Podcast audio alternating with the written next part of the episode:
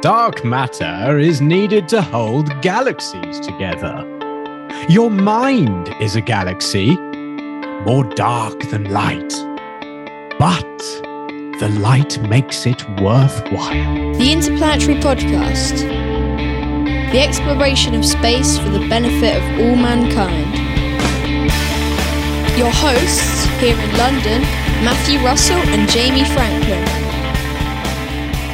Do-do-do-do-do-do-do. Oh yeah, baby. Matt Haig. Matt Am I Haig. pronouncing it right? I've no idea. Who is Matt Haig? Matt Haig is a legend. Is he?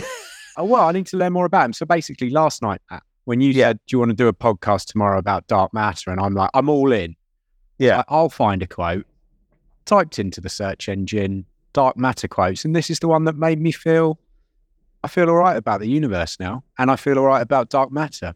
I like your quote. Um, you, you may have noticed I wrote a limerick about dark matter. I think it's a good one to start the show with. Ready for this? Ready. Dark matter, mysterious and deep, does secrets in the cosmos keep. Much more than meets the eye, more than all that dance the sky. Dark matter riddles, astronomer don't sleep. What do you think? That is beautiful. Yeah. Did you write that, Matthew? Last night, uh, in preparation for this show. Well, I've just looked up who Matt Haig is, and he's an English author and journalist. He's written both fiction and non-fiction books for children and adults, often uh, in the speculative fiction genre. Oh, nice. Well, we'll talk a little bit about dark matter in fiction. As you can tell by the title of the podcast, we're going to delve into dark matter uh, because um, it was part of. Um, I, I was recently again invited to be the host for ESA's Euclid launch, and of course, that's trying to Yeah, uh, you delve into the depths of dark matter. Shout out to the ESA posse who were absolutely amazing. I will do a proper deep dive on that Euclid mission shortly, but I want to line up all the people that I talked to for some good interviews because they were all legends, and it was I can't I can't tell you what a privilege it was to sit with people watching decades of work launch on a SpaceX rocket. It was just amazing. You were literally standing on the shoulders of giants. I was sitting next to the shoulders of giants, intellectual giants. I mean, they were right next to you. Mm-hmm. Were any of them tall like giants are? No, all about average height. Yeah, lovely people. Though. Not average in any other way. Is Uh, that how you speak about me, Matt? Like, oh yeah, Jamie, yeah, he might be average height, but that's that's where average ends. Are, are you average height, Jamie? Why did I set that up for you? uh, I think you might be average height globally. Yeah, Five maybe. foot seven and a half. I'm going to type that in. Is that average? The half is very important. I think six foot I on the told nose. you one of my best days, didn't I? Ever when I came back from Japan and I went into a lift and there were six adult Japanese men and I was taller than all of them and I I strutted out like a peacock. Let's not let's not drag this into an international competition of who's the tallest. No, it Tell me- matter. Tell me a little bit about dark matter, Jamie. I, I guess before we start, this is dark matter, not dark energy, and the, the, the two shouldn't be confused. Now, here's so you dropped this on me quite late last night. Mhm, So I only mhm. had two YouTube videos to watch to refresh my memory. But here we go. Here's Yeah. my basic understanding. So the all of the matter that we know in the universe, so you know, rocks, planets, this table that I'm sitting on, that makes up what, about five percent of everything in the universe. And That's- then coming in at around twenty, just over twenty six percent uh, is dark matter and the rest is dark energy.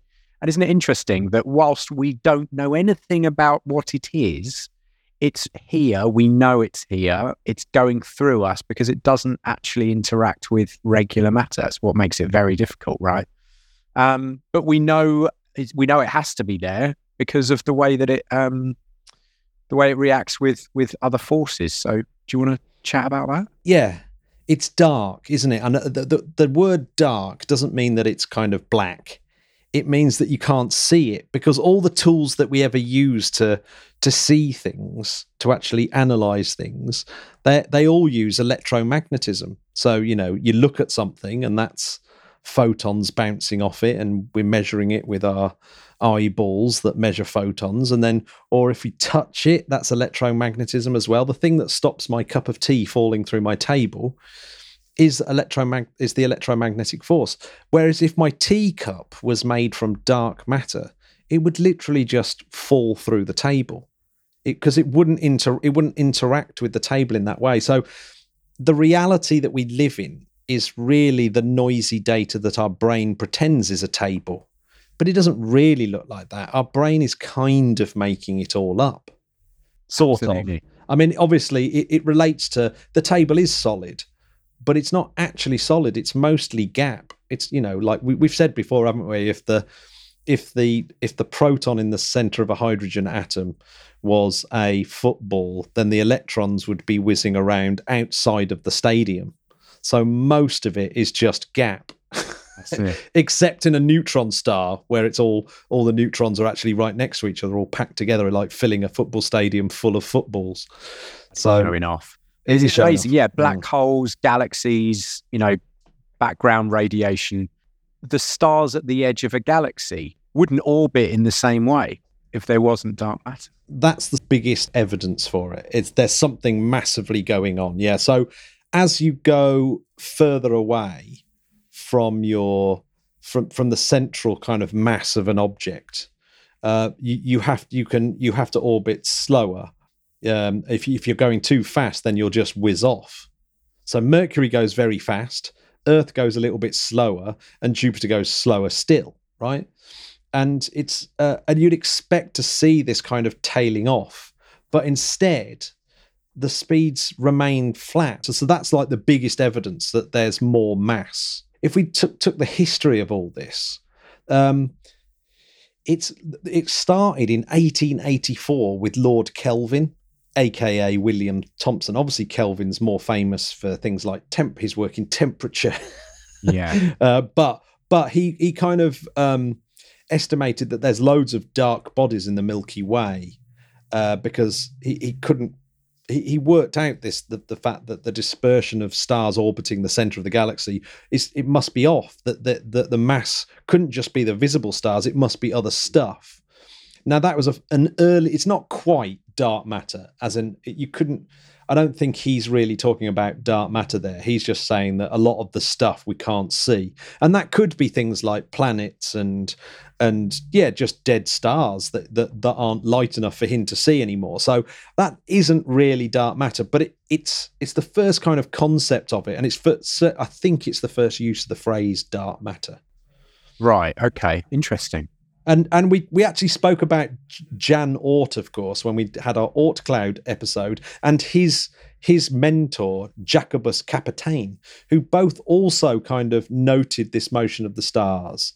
Um, but really, the work of dark matter and the term dark matter and the modern concept of it belongs to Fritz Zwicky, some good names 1933. So he was an, a Swiss astrophysicist. He inferred the existence of dark matter because he observed the Coma galaxy cluster and found that the visible matter was not enough to account for the gravitational effects he observed. And so he proposed the existence of Dunkelmaterie, Dunkelmaterie or dark matter. So Oh. it's kind of, yeah. And then, of course, you have the legend who has been a legend of the week on the podcast, and that's Vera Rubin, uh, an American astronomer who, uh, with Kent Ford, her collaborator in the 70s, provided further evidence that there must be dark matter. And so, really, a lot of it is down to the fact that the way that galaxies behave and the way that the universe behaves, that, that there's more matter than we can see. And it's not just the fact that that's, that stuff is like a bit dark in terms of it's not reflecting light. It's not reflecting any light at all. It's n- and it's not interacting in any way except it is interacting with gravity. Matt, do you Uh, ever predict that we will find the answer? Well, this Euclid mission and a, a- lots of other missions are trying to sort of put constraints on what the dark matter could be and what it and, and once you've got these constraints it's easier to look for something that you know how big it is or how small it is or you know its characteristics. You know if you sort of i know there's an animal in the jungle but if you don't know what that animal looks like it's it's quite hard to find it right? So i think over the next 3 or 4 years we'll have a better idea of what what the constraints are whether it's got legs or arms or something like that. You know big, big teeth the evidence is is pretty strong for the fact that there are that, that dark matter exists, um, and most of that is um, is things like galaxy rotation curves. So we've talked about that. Stars and galaxies rotate around the galaxy the galactic center. In fact, that the whole mass of the the galaxy. This was something that that that when I had Becky, the great uh, YouTuber, on, she was she was the first person that got me sort of understanding this concept of that the whole smearing of mass around uh, of the whole galaxy. It's not sort of the galaxy isn't rotating around like this central black hole or anything. It's it's kind of rotating around itself like the, the whole mass of the galaxy is is that's what it's rotating around. It's everything in there. So if you took out the central black hole it wouldn't make much difference to the to the, the way that the galaxy is rotating but the further away from the center, they should move slower, but they don't. And so you should get um, like a, a, a, tailing off of the rotation curves, but you don't. You get a flattened rotation curve. Am I right in also saying that it affects the way that light bends in the universe? That's a massive big one. So, yes, if you look at like big galaxies, and and you know that the gravity itself can bend light, and so you can use gravitational objects, even like the sun. You can use the sun as a as a way of lensing light, and so you can see things much further. In in fact, it's a concept for space telescopes. Is that you stick out an object at a place where the focus of the sun's gravitational lens uh, actually brings light into focus, and you can put a telescope out there, and it can see it, you can it can see stuff very very sharply from a very much further than you could with any other space telescope. Uh, but of course, it has to be pointing in a certain direction, and it has to be at a certain point in space. But still, absolutely epic telescope if you could if you could build one. But this gravitational lensing, when you look at other sort of galaxies and galaxy clusters, that you get too much lensing, you get too much lensing effect, so that you know that there's more mass than just the mass that you can see in fact, lots more. Like the mass you can see, like you said, 5% of the mass that you can see is normal matter, baryonic matter. And we'll get onto that in a second. But this dark matter, which is like 20, 26.8 or something like that. So it's a lot more mass. It's not just like a little bit more mass and therefore it could just be an error in the calculations. This is like tons more mass required to cause the lensing. So it's it's that's another massive sort of observation. But that's not enough. That's not enough really to sort of say, oh, there definitely is dark matter. But then there's there's extra ones like the cosmic microwave background, which we've talked about before. In fact, one of my favorite things of the cosmic m- microwave background is baryonic oscillations, oh, which um, which are yeah, it. Which are acoustic, which are just acoustic phenomena where at the moment that the that the universe reionized, it it kind of set the shape of all these galaxy clusters in in stone so that you can see the these acoustic bubbles written across the universe. But these um, the, the the CMB itself the afterglow this the, the the afterglow that you can see after the big bang uh, you can see tiny fluctuations in the temperature, and that is a snapshot of the universe when it was exactly or thereabouts 380,000 years old. So not very old at all. You know, that's that's like a blink of an eye in terms of the the, the age of the universe. Um, and you can use those fluctuation, the patterns in that fluctuation, to so, sort of suggest how much matter there must have been in terms of the amount of matter that's now in the universe. That there's all that remember E equals mc squared. So that matter was actually energy at one point, and they're interchangeable.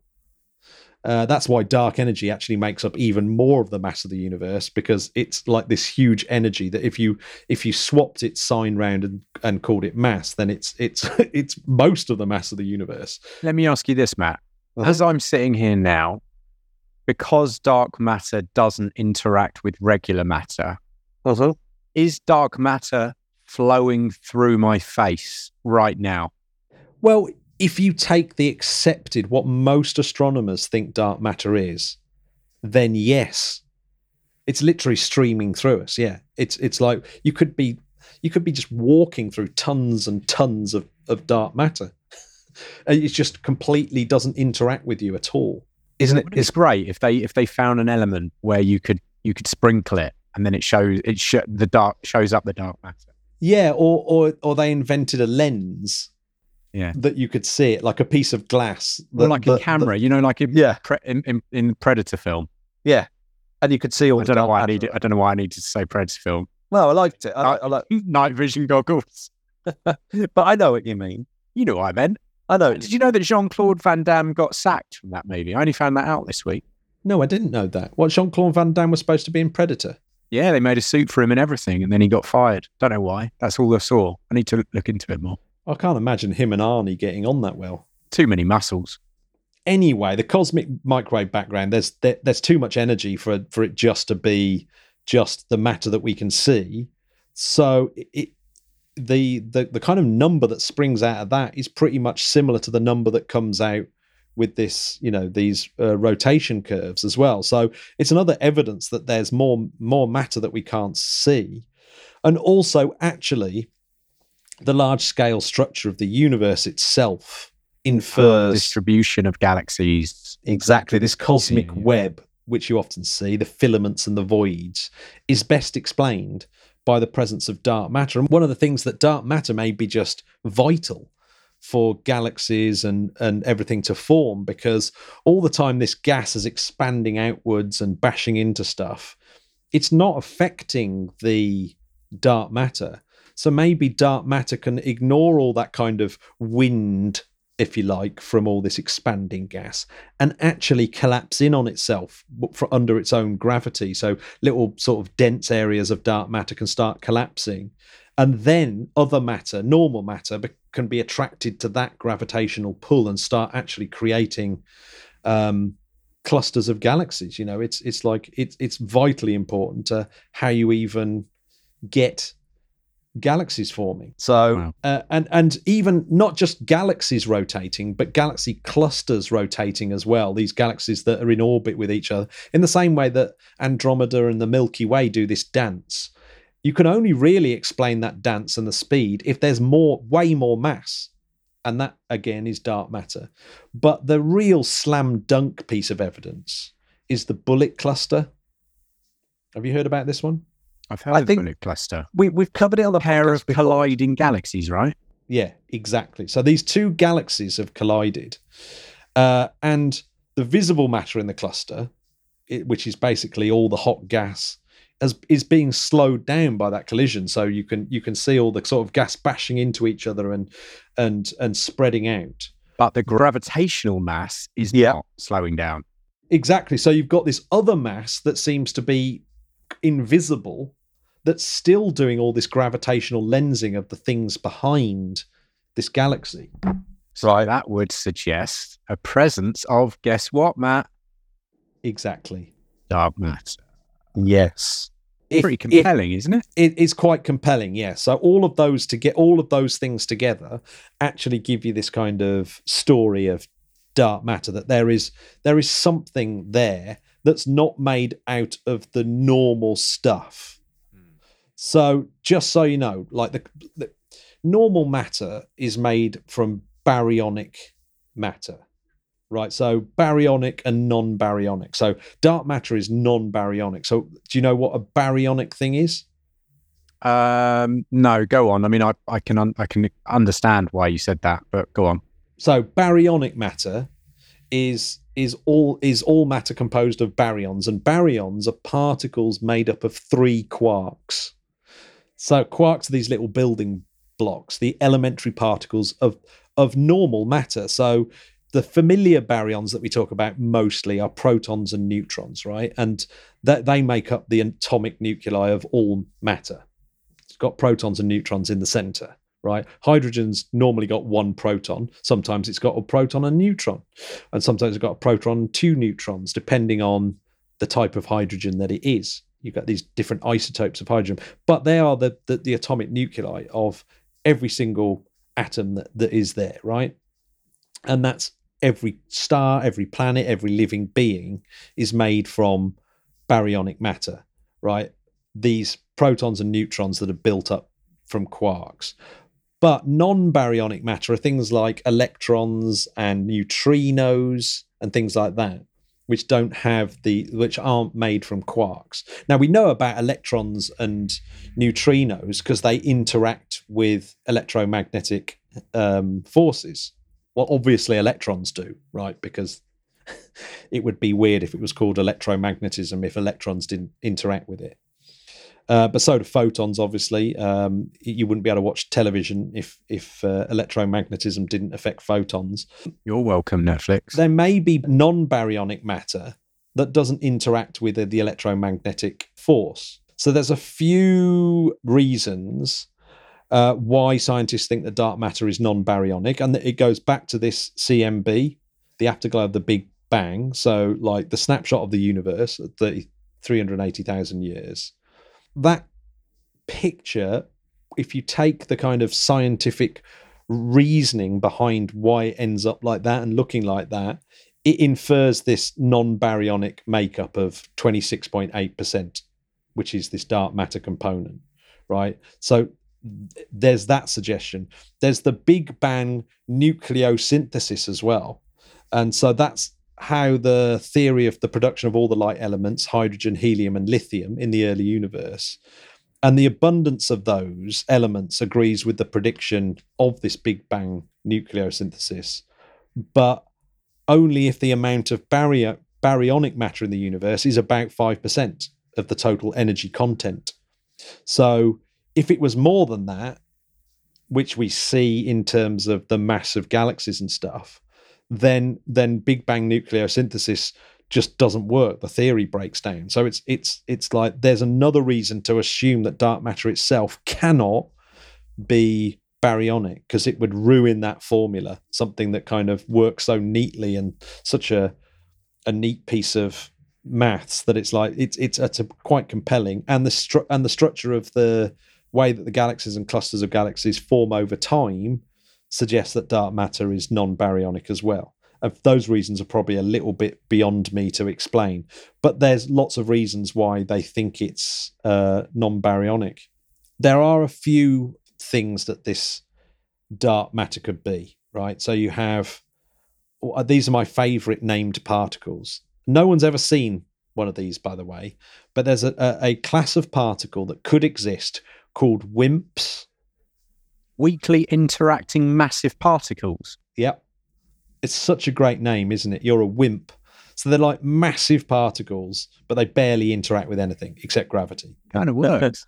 so they are the leading candidate for dark matter, really. So they're hypothetical. They don't barely interact with normal matter, but they but they have mass. They're massive. In other words, they're huge, massive particles that don't interact. And and that you know there's lots of experiments out there to try and detect these things. Now axions again are a hypothetical particle uh, and they are super light and don't interact with ordinary matter because they're so light. And the, and people are trying to detect axions. Then there's the sterile neutrinos. So neutrinos are made up of lots of different flavors. Well, three flavors at the moment that they know of that are confirmed neutrinos. But there could caramel. be this. Yeah, salted caramel, um, dark pistachio, pistachio, and, and, pistachio. That's it. You've got. Yeah. So there, there, uh, but there, there could be this fourth or fifth type of neutrino called a sterile neutrino that mm. just uh, only interacts with gravity rather than the other types that do actually interact with um, with the electromagnetic force. Mm. But then we start to get into really cool um, in, uh, things that it could be. So primordial black holes. Do you remember talking about those, Jamie? I do vaguely remember. Yeah, formed uh, in the early universe, um, could make oh. up some or all of the dark matter. right at the beginning of the at the early universe, you had this incredibly dense uh, universe, and there would have been areas where it got so dense in tiny little pockets that you'd have created these tiny little black holes. In other words, it's so dense, space time collapses, and and you just get these little tiny black holes. But they're tiny little black holes, primordial black holes, of which there could be, you know, just billions upon billions. And of course, they're very, very heavy.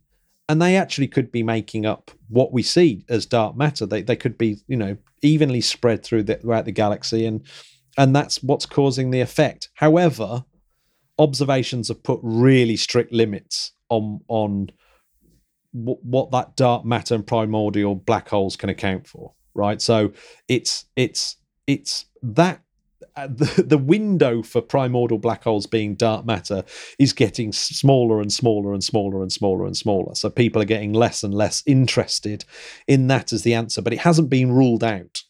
And then you get you get different types of dark matter, like self-interacting. Uh, so dark matter that interacts with itself, not just via gravity, but also through a dark force that we don't understand. So, not dark energy, yet another dark force, a new dark force, an NDF. I was just about to say that's the next Star Wars title. Done, isn't it? New Dark Force, yeah. Easy.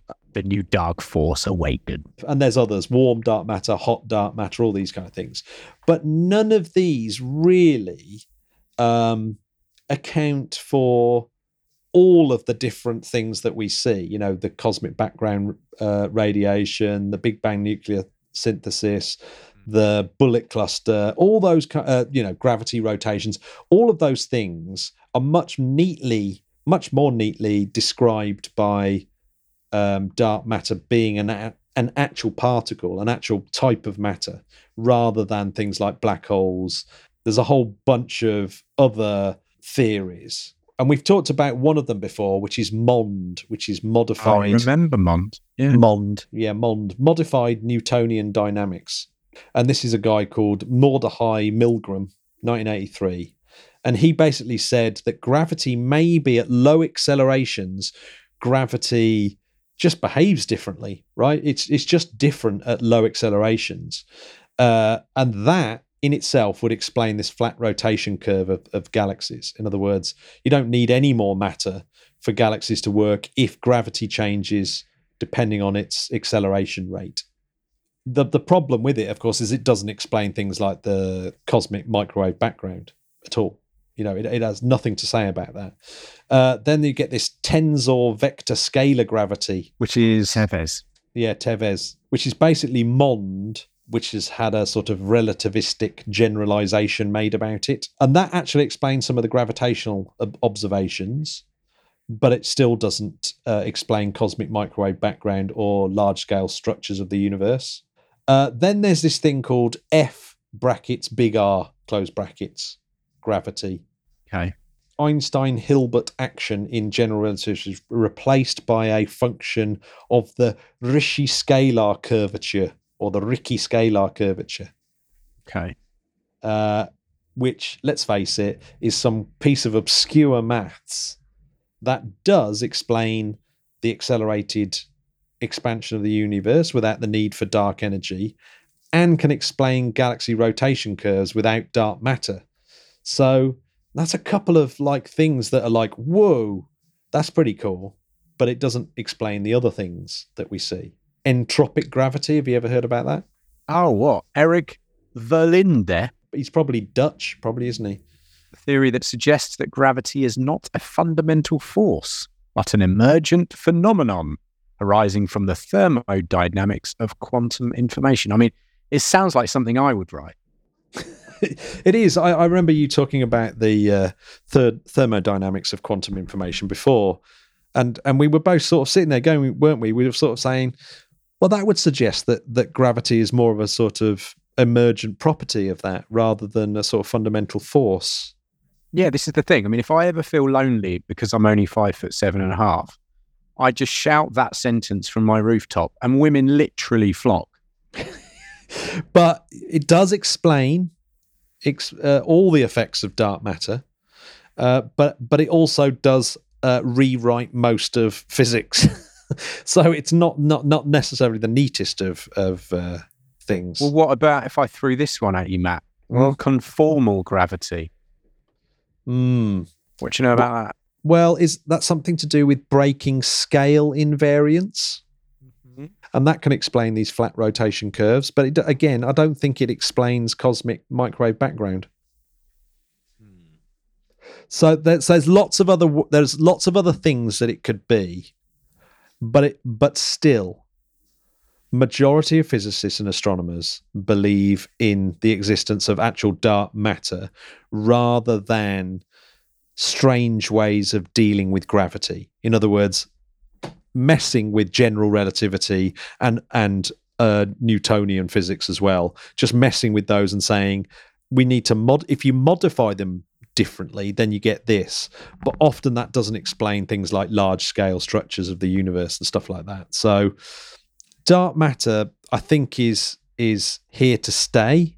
I think. Um, yeah, and it, it is embarrassing, isn't it? It, it? it it is embarrassing for for astronomers in a way because the composition of the universe 75% hydrogen 23% helium 2% all the other elements um, which which astronomers call metals for some reason.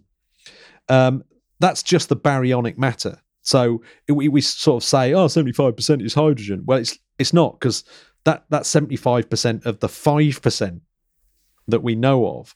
But we know that dark matter 26.8% and dark energy which is in the form of energy rather the than matter. whole other podcast. it's pretty much most of yeah and dark energy is pretty much most of the universe. It's 68.2% and we don't know anything about it or anything about dark matter.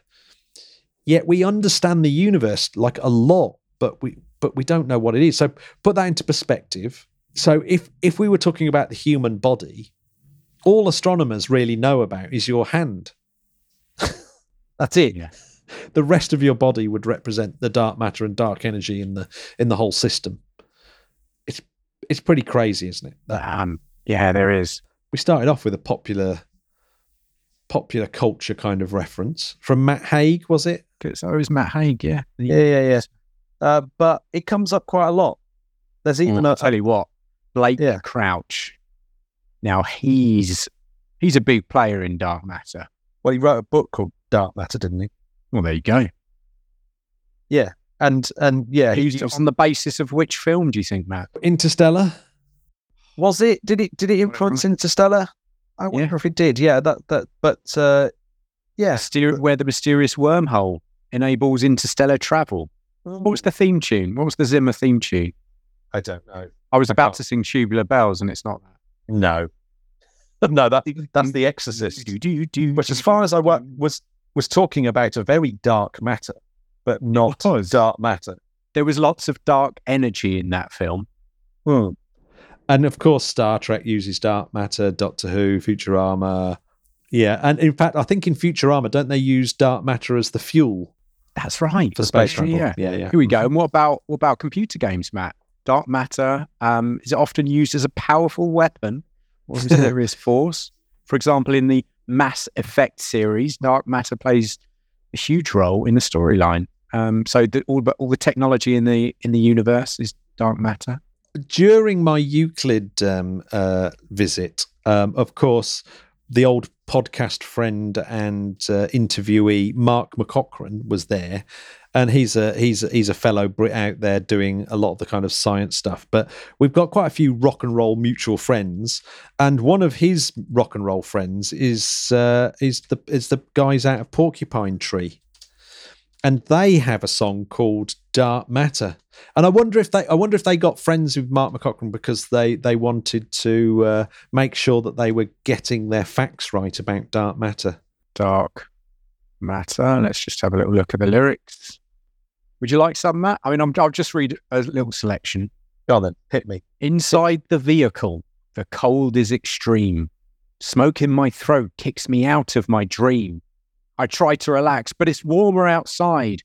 I fail to connect. It's a tragic divide.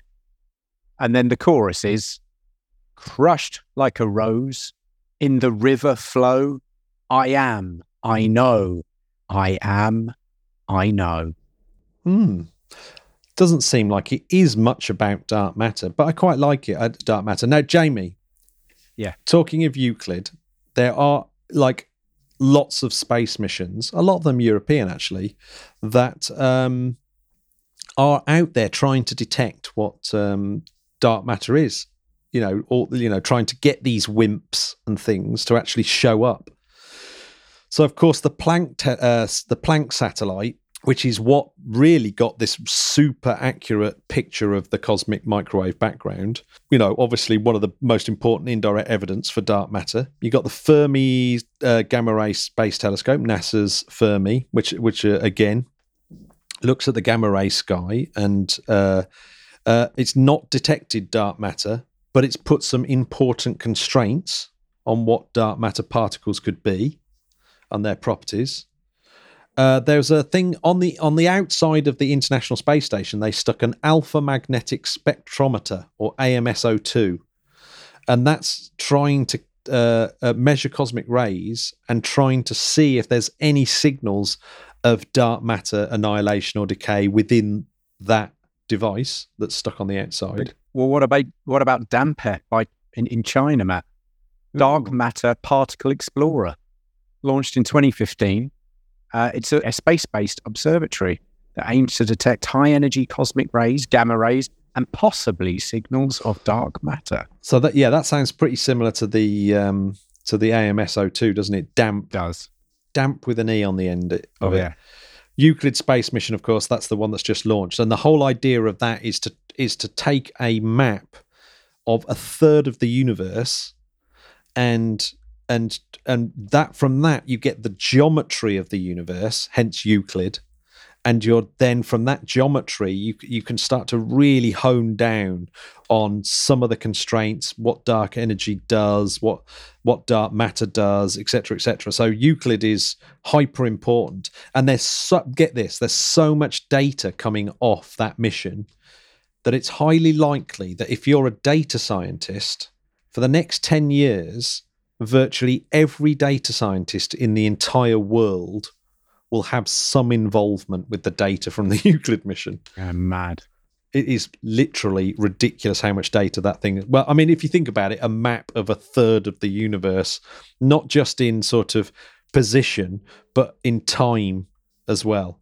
So a, a temporal 3d map of the universe a third of the universe. That's a very big and detailed map flown from the very same place as the Euclid mission where I actually did the broadcast from, from the actual room that they fly it. And I was in with a guy called Tim, who's one of my favorite people I've ever met. He was a lovely guy. He was another Brit flying. He found me, a, he got me a cup of tea because I moaned that, that I couldn't find any tea bags. And so he got me a cup of tea in the middle of the program.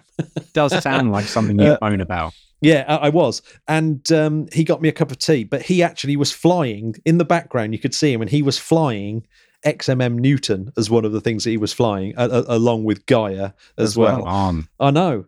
Uh, and of course, that's studying a hot gas. Uh, and and that you know that that is really important uh, in terms of probing dark matter because that's where you see things like the bullet cluster that and the chandra x-ray observatory have been incredibly useful and on our very first episode i think we talked about lisa pathfinder which was that a- was the first one, I presume. I, I think it was, yeah. And uh, Lisa itself, which will be another big mission coming up, Lisa Pathfinder was a kind of thing to see if it would work, is a basically a space-based gravitational wave detector, and that might detect certain types of dark matter. So incredible that we live in the golden age of astronomy and cosmology, yet we just don't know what most of the universe is. Still, Don't worry, we will. Just give it maybe a few thousand years, and yeah. our ancestors will. I'll, I'm going to leave you with a little thought. Dark matter is like the wind. We can't see it, but we can see its effects. And, and its unseen touch shapes the universe in which we sail. Just got a bit of dust in my eye. Is it dust, Jamie? That, that's beautiful. Mm-hmm. Absolutely beautiful. When you said dark matter is like the wind, mm-hmm. who's the first face you think I thought of when you said The that? guy out of Blade Runner? Patrick Swayze, Dirty Dancing, 1985. Not Rutger Hauer then. She's like the wind. Dark matter's like the wind. Beautiful. Oh, that's beautiful. Maybe the only song he did. No, he did a lot of songs, but I think that's probably his only big hit. It's a good one. Well, I R.I.P.. absolutely, I um, RIP. I absolutely love that. I want to now delve into the wormhole of the internet and learn more about dark matter. Uh, but next we got to do Dark Energy. We have to do dark energy. You now. have to do dark energy, Up mate. So I think, it's- I think it's more difficult. Yeah, for you, maybe. Uh, but but to wrap this one up, Jamie, a thanks very much to all the patrons who've been super patient waiting for this podcast to come out, and uh, I hope you I hope you saw me on um, on the on the ESA broadcast, and in fact it was on NASA TV as well. So I hope you saw that because uh, you you know you uh, you helped. You helped me get out there and do that show. So uh, your patron support is absolutely awesome. So thank you very much. And uh, Jamie, Hmm. do you want me to finish off with a haiku? Yeah, go on. I've given you a limerick. Now I'm going to give you a haiku to finish off. Dark depths, mystery, dancing dreams, discovery, dark matter, destiny. Well, the weird thing is, is that when you were saying all of that, I could almost feel the dark matter flowing through me. It was like I'd become one with the force. Can you imagine if you if you suddenly managed to control dark matter? Like you, you suddenly had the ability to do it. And you could throw like snowballs of dark matter at people. Well, do you remember that? Quite, Was yeah. it? Do you remember that awful film called The Last Airbender? Oh my! maybe I could be the maybe I could be the last dark matter bender. I wonder if the UK had the worst viewing figures because, of course, the word bender is like it's it's not that great, is it? In the UK, no, a bit of a slur. It is a bit of a slur, so it's it just feels wrong when people are calling each other benders in the film. It's not quite right. There is- I'd be is like a happy quite- to called a dark matter bender. You can call call me that all day. Jamie, you're a dark matter bender. Well, have a great weekend, everyone. And you. Have a great weekend, Jamie. Bye bye, Podcast. See you soon. Bye.